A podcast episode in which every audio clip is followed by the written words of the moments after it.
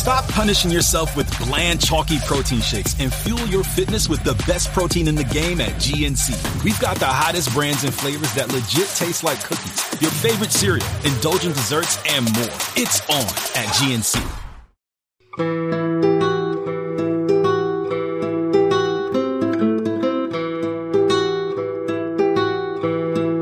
Of prophecy to the knowing from the elder blood is fact, Ida and Emean said, looking at Philippa, and the repetition in all versions of the legend suggests the theme of prophecy provides food for thought.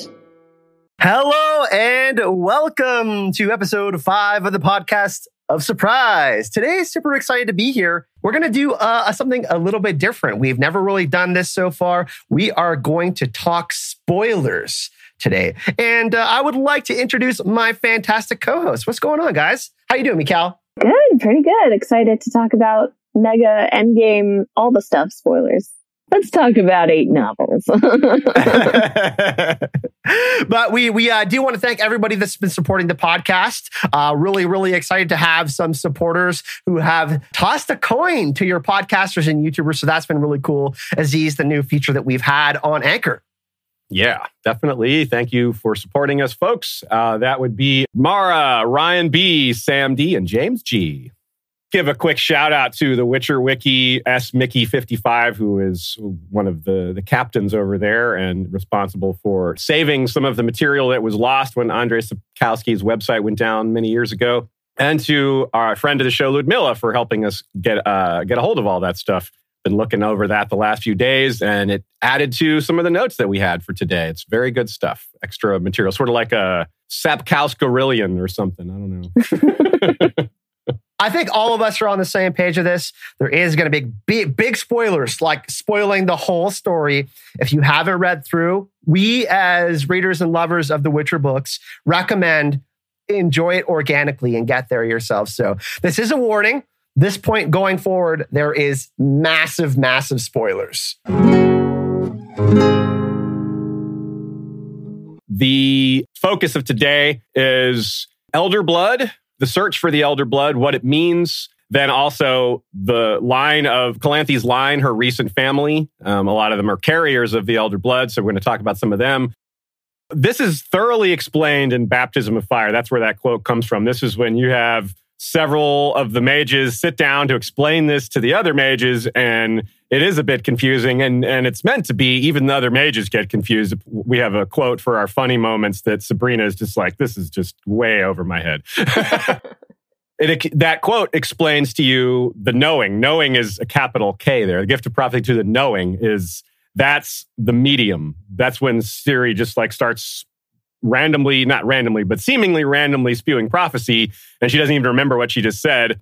That's this. That's these two things go together, apparently. If you have the elder blood, it means that you either always or often have these moments of prophecy. So it's important to distinguish between elder blood and just magical talent. The elder blood is something much more beyond. It's a genetic thing that comes from, well, these elves apparently, but it's not the same as just being able to use magic. If y'all remember at the beginning of Blood of Elves, they weren't sure Ciri could use magic at all, just that she had these magical magic in her, but she couldn't make signs and do these other things. Of course, eventually she started becoming quite powerful, but uh, yeah, she she can do some magic, Ciri. so it's uh, you know it's like someone like Yennefer that has magical talent doesn't have elder blood, even though she does have a little bit of elvish in her. Elder blood and elvish blood aren't the same thing although they get you know they have some overlap in concept. So it is, it is a little confusing. This is a good example of details that are subtle that if you don't like sit down and think about them it, some of the information might get crossed up. And of course this is all really old because elves you know elves and humans have been mixing for a long time. And as we know elves taught humans magic in the first place. And that's that's kind of neat. Aziz did math. Yeah yeah, I had fun figuring out how much elf was in people and and uh, weird way to put it, but.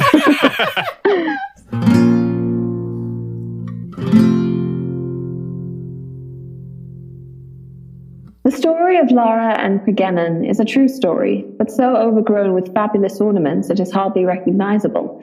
There are huge differences between the human and elven versions of the legend. In both resonate chauvinism and racial hatred. Therefore, I will cast off the ornaments and confine myself to the dry facts. And yes, Cregennan of Lod was a sorcerer. Lara Dorren aep Shiadhal was an elven sorceress. Aen Saevherne, one of the knowing, mysterious even to us elves. They carried Hen Ichaer, the elder blood, their friendship and then the loving bond between them was first greeted with joy by both races. However, soon enemy opponents spoke against the connection of human and elven magic. Among the elves and among the humans were those who considered it treason. There were also problems, obscure now, about personal feuds, jealousy, and envy. In short, as a result of the intrigue, Cregennan was killed. Lara Dorren, hunted and persecuted, died of exhaustion in the wilderness while birthing a daughter. The child was saved miraculously, then sheltered by Cerro, queen of Redania. So this child was named Rhiannon. She looked so much like Lara that there were rumors that it was a resurrection. So there's lots of magic surrounding this. So whenever there's lots of magic and the story spreads wide, there's going to be rumors and just things popping up, their own interpretations. And some of those interpretations are going to sound cool to other people. So they're going to spread them around. Sarah was married to King Vridank, who was, uh, well, we'll talk about him a little later. Sarah kind of took her on as, as a stepmother, and so Cerro, Cerro's kind of like a good stepmother here. And she's half elf herself. So that's perhaps part of where this sympathy came from. Part of it, anyway, was to save this child, this baby, this helpless child. I mean, you, could, you don't have to be the same race as the baby to have sympathy for a helpless child. But it, it is the case in this play, in this situation. Interestingly, we actually get a mention of King Vridank and Cerro in A Question of Price. It's one of those sneaky, just historical references that slides right by. But now that we've done our research, we know where it is. So let's have that quote. I wonder why this one slides by. we'll see. Geralt, said Calanthe, her fingers tapping an emerald necklace, the smallest stone of which was the size of a bumblebee, what sort of task do you expect as a witcher? What? Digging a well, repairing a hole in the roof, weaving a tapestry of all the positions King Vridank and the beautiful Cerro tried on their wedding night? And we'd skate right past it. Yeah, we just like, who was that? We don't know uh-huh, who that sex is. joke. Bye. That's not important. so, what happens is that y'all have heard of the rebellion of Falca, Bloody Falca, Falca the Bloody, and it's going to tie into a lot of different plot lines, and this is one of them. What happens is Rhiannon has two kids. That's Amavet and either Fiona or Adela. And then Cerro and Vridank and all these, all their regular children, their trueborn children, were killed by Falca during her rebellion. Falca threw Rhiannon in prison with the two babies but then for some reason decided to have Rhiannon raise her child as well, because Falca had a bastard girl. So the three were raised together. Rhiannon went insane and was unable to tell the children apart, other than Amavet, who was a boy. So Fiona and Adela are get confused by historians in world as well as readers. we don't know which was which. Uh, that guy, that researcher Fenn, the guy in the wheelchair, says he thinks it was Fiona, but the official story is it was Adela. It doesn't really matter for our purposes today, but it's an interesting little mystery that just adds some another level to all this. Yeah, I think it's it's really important. You know, obviously Ciri has that confrontation with I think the spirit of Falca in it's the end of Time of Contempt, I think which is my favorite book and such a badass name. I love it. yeah, yeah. I don't know if we reread, like as as we reread, I'm actually interested because like maybe I'll like other books more, but there's nothing like the name Time of it's really anyway. Yeah, so it's it becomes really important because Ciri takes on the name Falca in her wanderings, her you know her her straying from the path, uh, you know, which is a, t- a really really dark time for her and in the story, and she kind of disassociates from her identity as Ciri to take on this personality of Falca. And I think it does kind of speak to the fact that the history continues to influence everything that's going on, even as like we're learning the history of Falca while Ciri is just like off being Falca. Mm-hmm. And those two things go together really well. But it's super dark. It's like so dark. It's kind of interesting in the same way we hear tales about Geralt while he's out adventuring. Yeah, the songs. Yeah. So this is uh, the Hautberg triplets is the name for these three kids, and they're a big part of the genealogy because Ciri and Calanthe and Pavetta all descend from this line both ways. Amavet and either Fiona or Adela go off and well, Fiona Adela doesn't have any more kids, so it doesn't. That's part of why it doesn't necessarily matter which is the real child of Falca and which was actually Rhiannon's. Amavet has bastard children, and Fiona has children, and those two lines marry outside of each other and then come back together in Calanthe.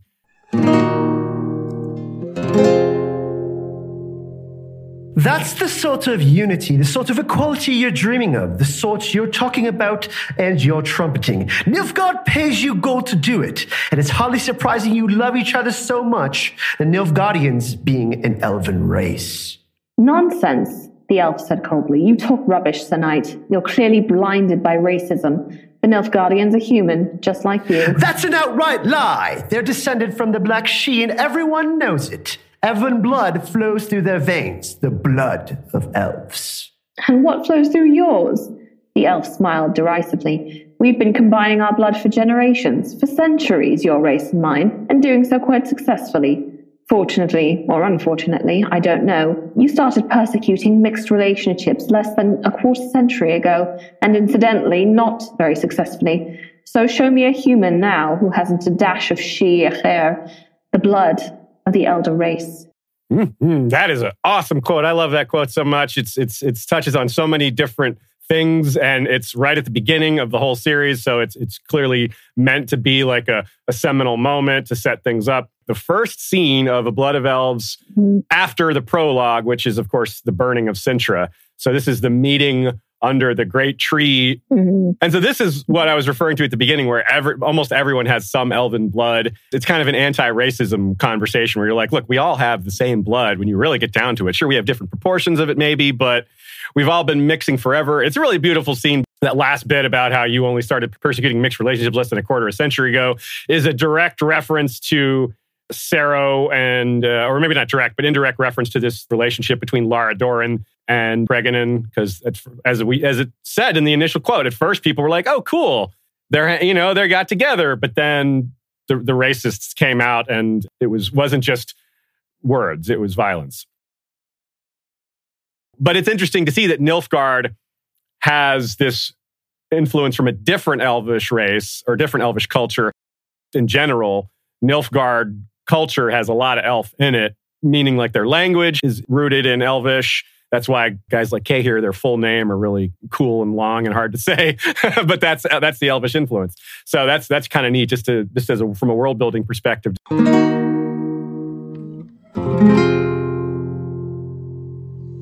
Okay, so let's have a little fun with the with the actual fun. tracking. Okay. Yeah, tracking of the tracking of the uh, blood here. So here is the official lines, the the marriages that led to Ciri. So it starts with Auberon, who is king of the Ain the Aen Elle. I don't know how to say that. That's the creepy guy at the end of Lady of the Lake who's going to sleep with Ciri to bring the elder blood back into their line. But of course, he's sterile and gross and can't do it, and that's a good thing. It's so disturbing. I'm going to have so much to say about it. He's super old. The age difference is enormous. It's about 630 ish years. My God.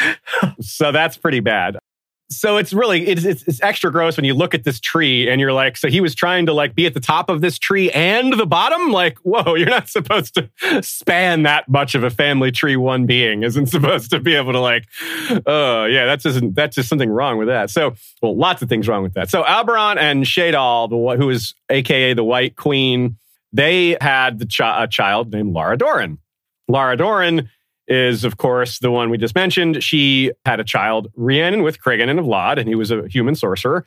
Rhiannon, who's a half elf, married King Goidemar of Temeria, who was quarter elf. And that's where you get Am- Amavet and Fiona, or Amavet and Adela, rather. And then Fiona marries King Coram of Cintra, and they have Corbett.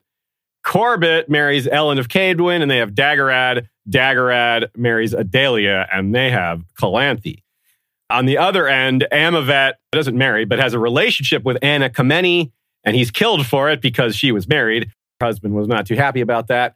They had Muriel, Muriel, child with Robert of Garamone. That child was Adalia. And Adalia, we have then, of course, Queen Calanthe marries Rogner, and they have Pavetta, and then Pavetta and Emhyr equals Cirilla. So that's pretty straightforward.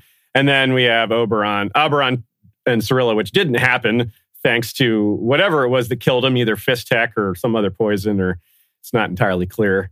So Calanthe is where it all merges again. So that's really interesting that Calanthe didn't have any power herself, but she is where the genes combined again. And it's like the activator gene and the actual elder blood gene. It's like the latent gene. It's, it's like I said, it's explained in Baptism of Fire.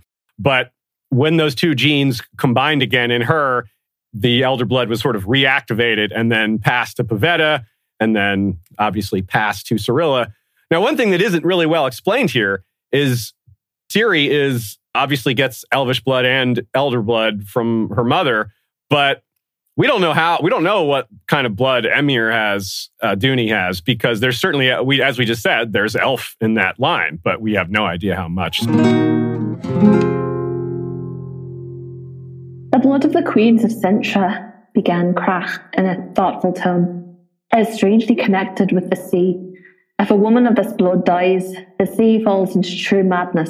It is said that our Galiga mourns Rhiannon's daughters because the storms are so strong that, that the west waves permeate the island, waves attacking cracks and caves until they suddenly seep from rock salt rivulets on the east side, and the whole island shakes. The common people say, Ard sobs. Again, someone has died. The blood of Rhiannon has died. The elder blood. Oh, yes. That was great.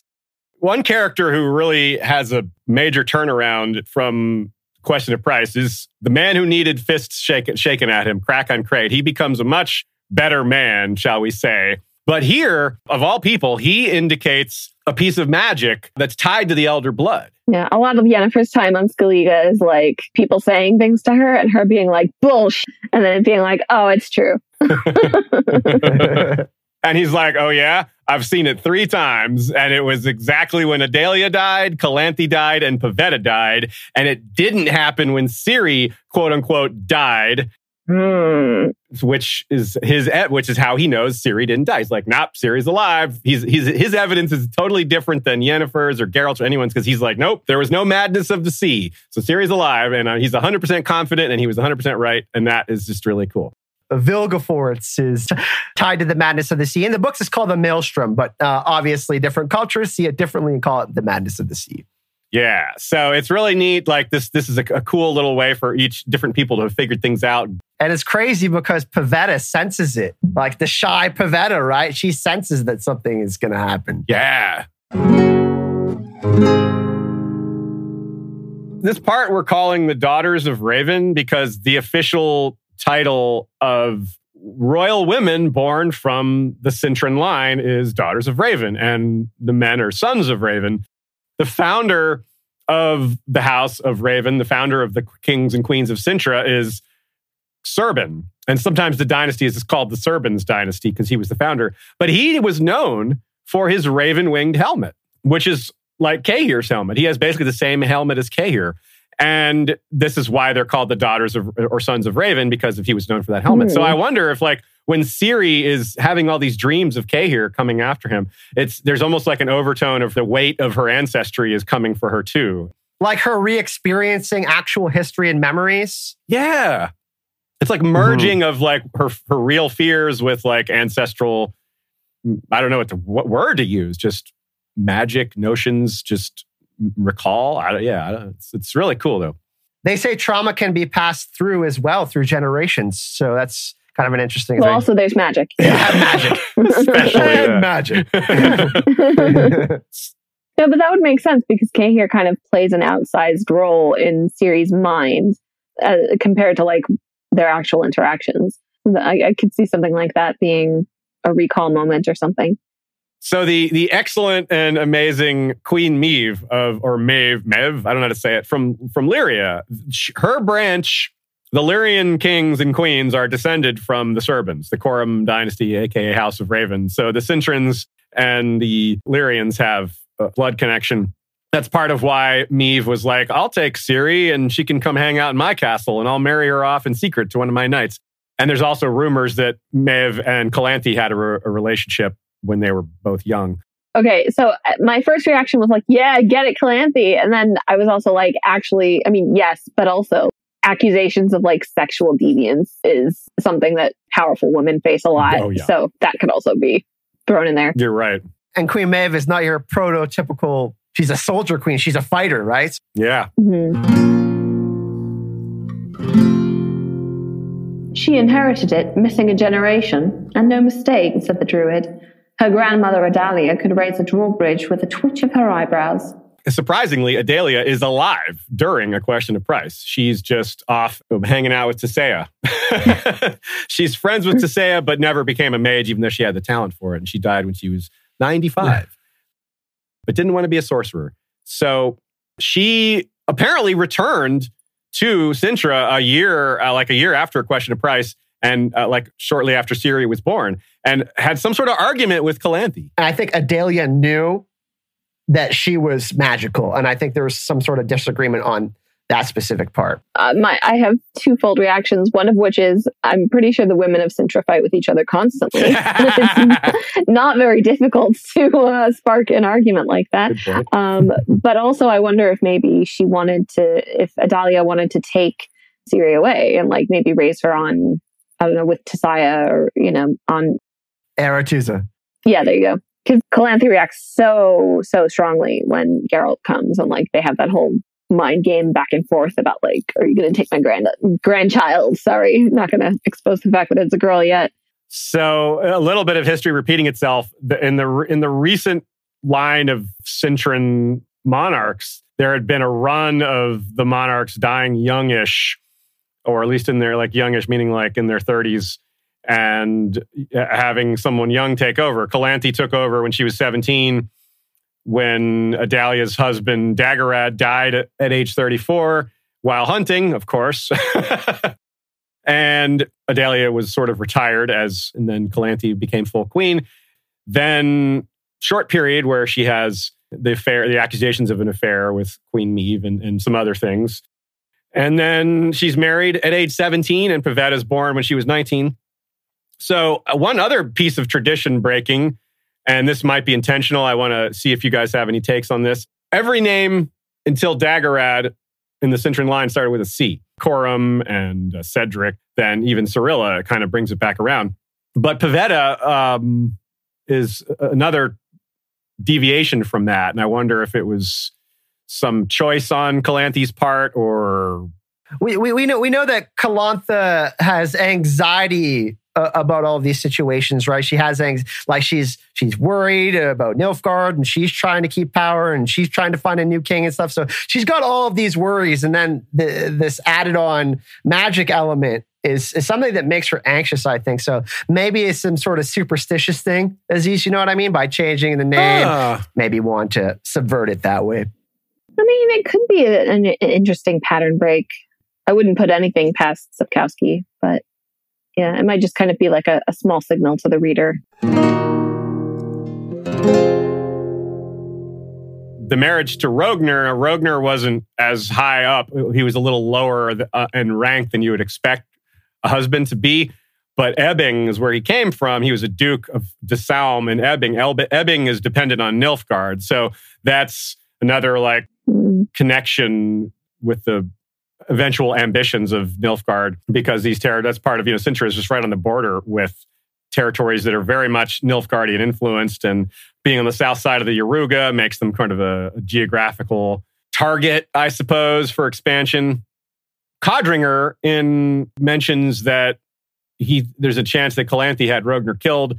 Probably not, though. Uh, it's a rumor. I would guess not, actually, because of the fact that you know she would have probably succeeded or tried again if you know she didn't kill him when he came back from his expedition with Duny, and of course didn't admit to the child of surprise thing. But they were together a long time, and I just think if Calanthe wanted him dead, he'd have been dead.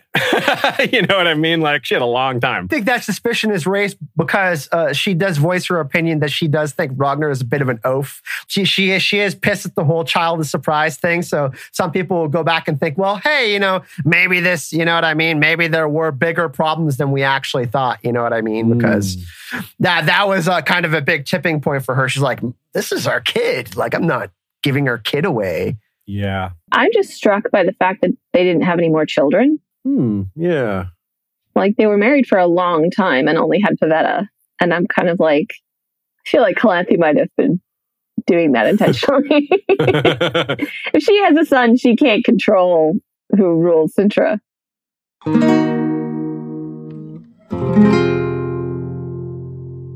After the fall of Cintra, there was a lot of blame thrown around. And even before the fall of Cintra, there were a lot of people who didn't like Calanthe because of, you know, she broke tradition. She was a queen and they, they wanted to have a king. And, you know, she just didn't behave the way that a lot of people expected a woman to behave, which we like, but a lot of characters in world did not like.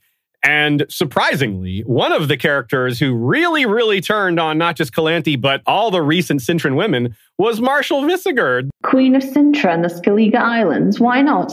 Duchess of Brugge, the Countess of Sodden, go ahead, we bow at the waist. And why, I humbly ask, not the Queen of the Sun and Moon? Her cursed and tainted blood has no right to the throne. Cursed blood, the whole female line of this family is cursed. Vile creatures, beginning with Rhiannon. Ciri's great grandmother Adalia played the harlot with her cousin, as her mother Muriel fornicated with everyone.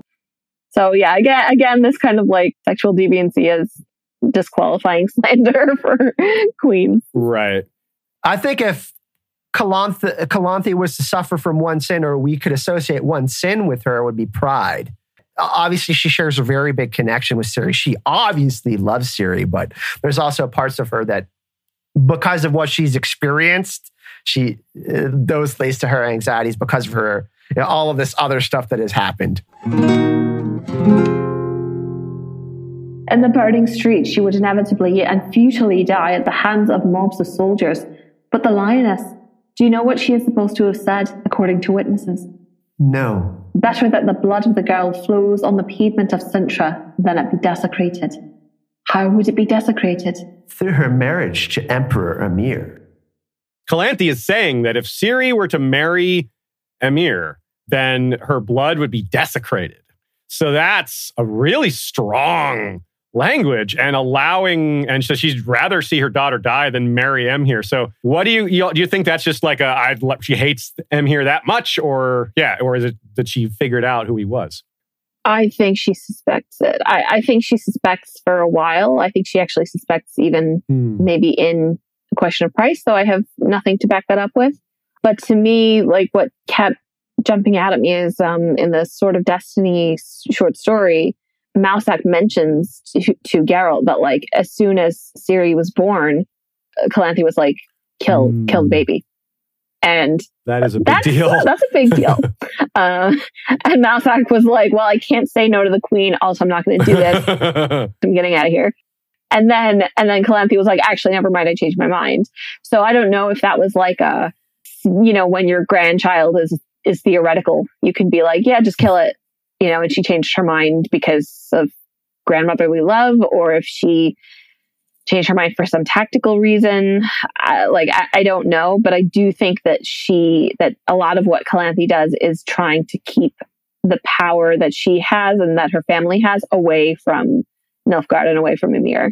And yeah. it doesn't end up working, unfortunately. Well, sort of does eventually. It seems to be a recurring theme that people have like dark plans for Ciri that they change their mind on. I wonder if it's like a, I wonder if that's supposed to be like a, a hidden hand of destiny thing. Cause obviously Emhyr is going to do the awful and just changes his mind. And so does uh, Oberon doesn't change his mind. He just can't go through with it, which, but that's sort of similar. And if Calanthe originally wanted her own granddaughter dead and then changes her mind, that's kind of the mm-hmm. same thing.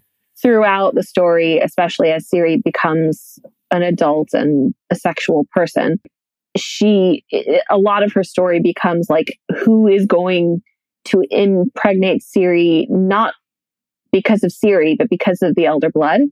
They want that genetics and like they just, they just need her as like a process mode, you know, an incubator for the part of the elder blood that they need. And it's it's really worth paying attention to how many people Yeah. go through that and, and and go to insane lengths to try and and make that happen. And then um, you know, uh, well, we're in spoiler cast. It doesn't happen, but you know, Hmm. One thing that I love so much is, and this is why I consider a Geralt and Yennefer series real parents, is because they give her agency. They want Mhm. they want her to be happy. You know what I mean? They they they they know it's difficult, but they still they they they know that Ciri is going to make her own choices. They don't always try to stop her. They try to protect her, right, from all of this other stuff. they everybody wants Ciri's genetics. They want Ciri because of her genetics and what she can produce for them. And Geralt and Yennefer are the people who love Ciri for who she is. It- It's it's possible that Calan- Calanthe could honestly be in either of those camps. I I don't know. I like to think maybe it was both. I think both. Yeah. Because we because we have Vilgefortz, who is worst version of Yeah. Yeah. and then we have Emhyr, the the creep. Yeah.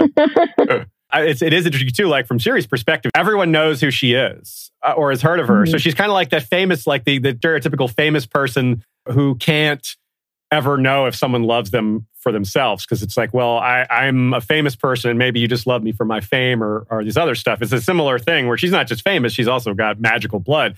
So she almost has to go to other worlds to find someone that doesn't know who she is.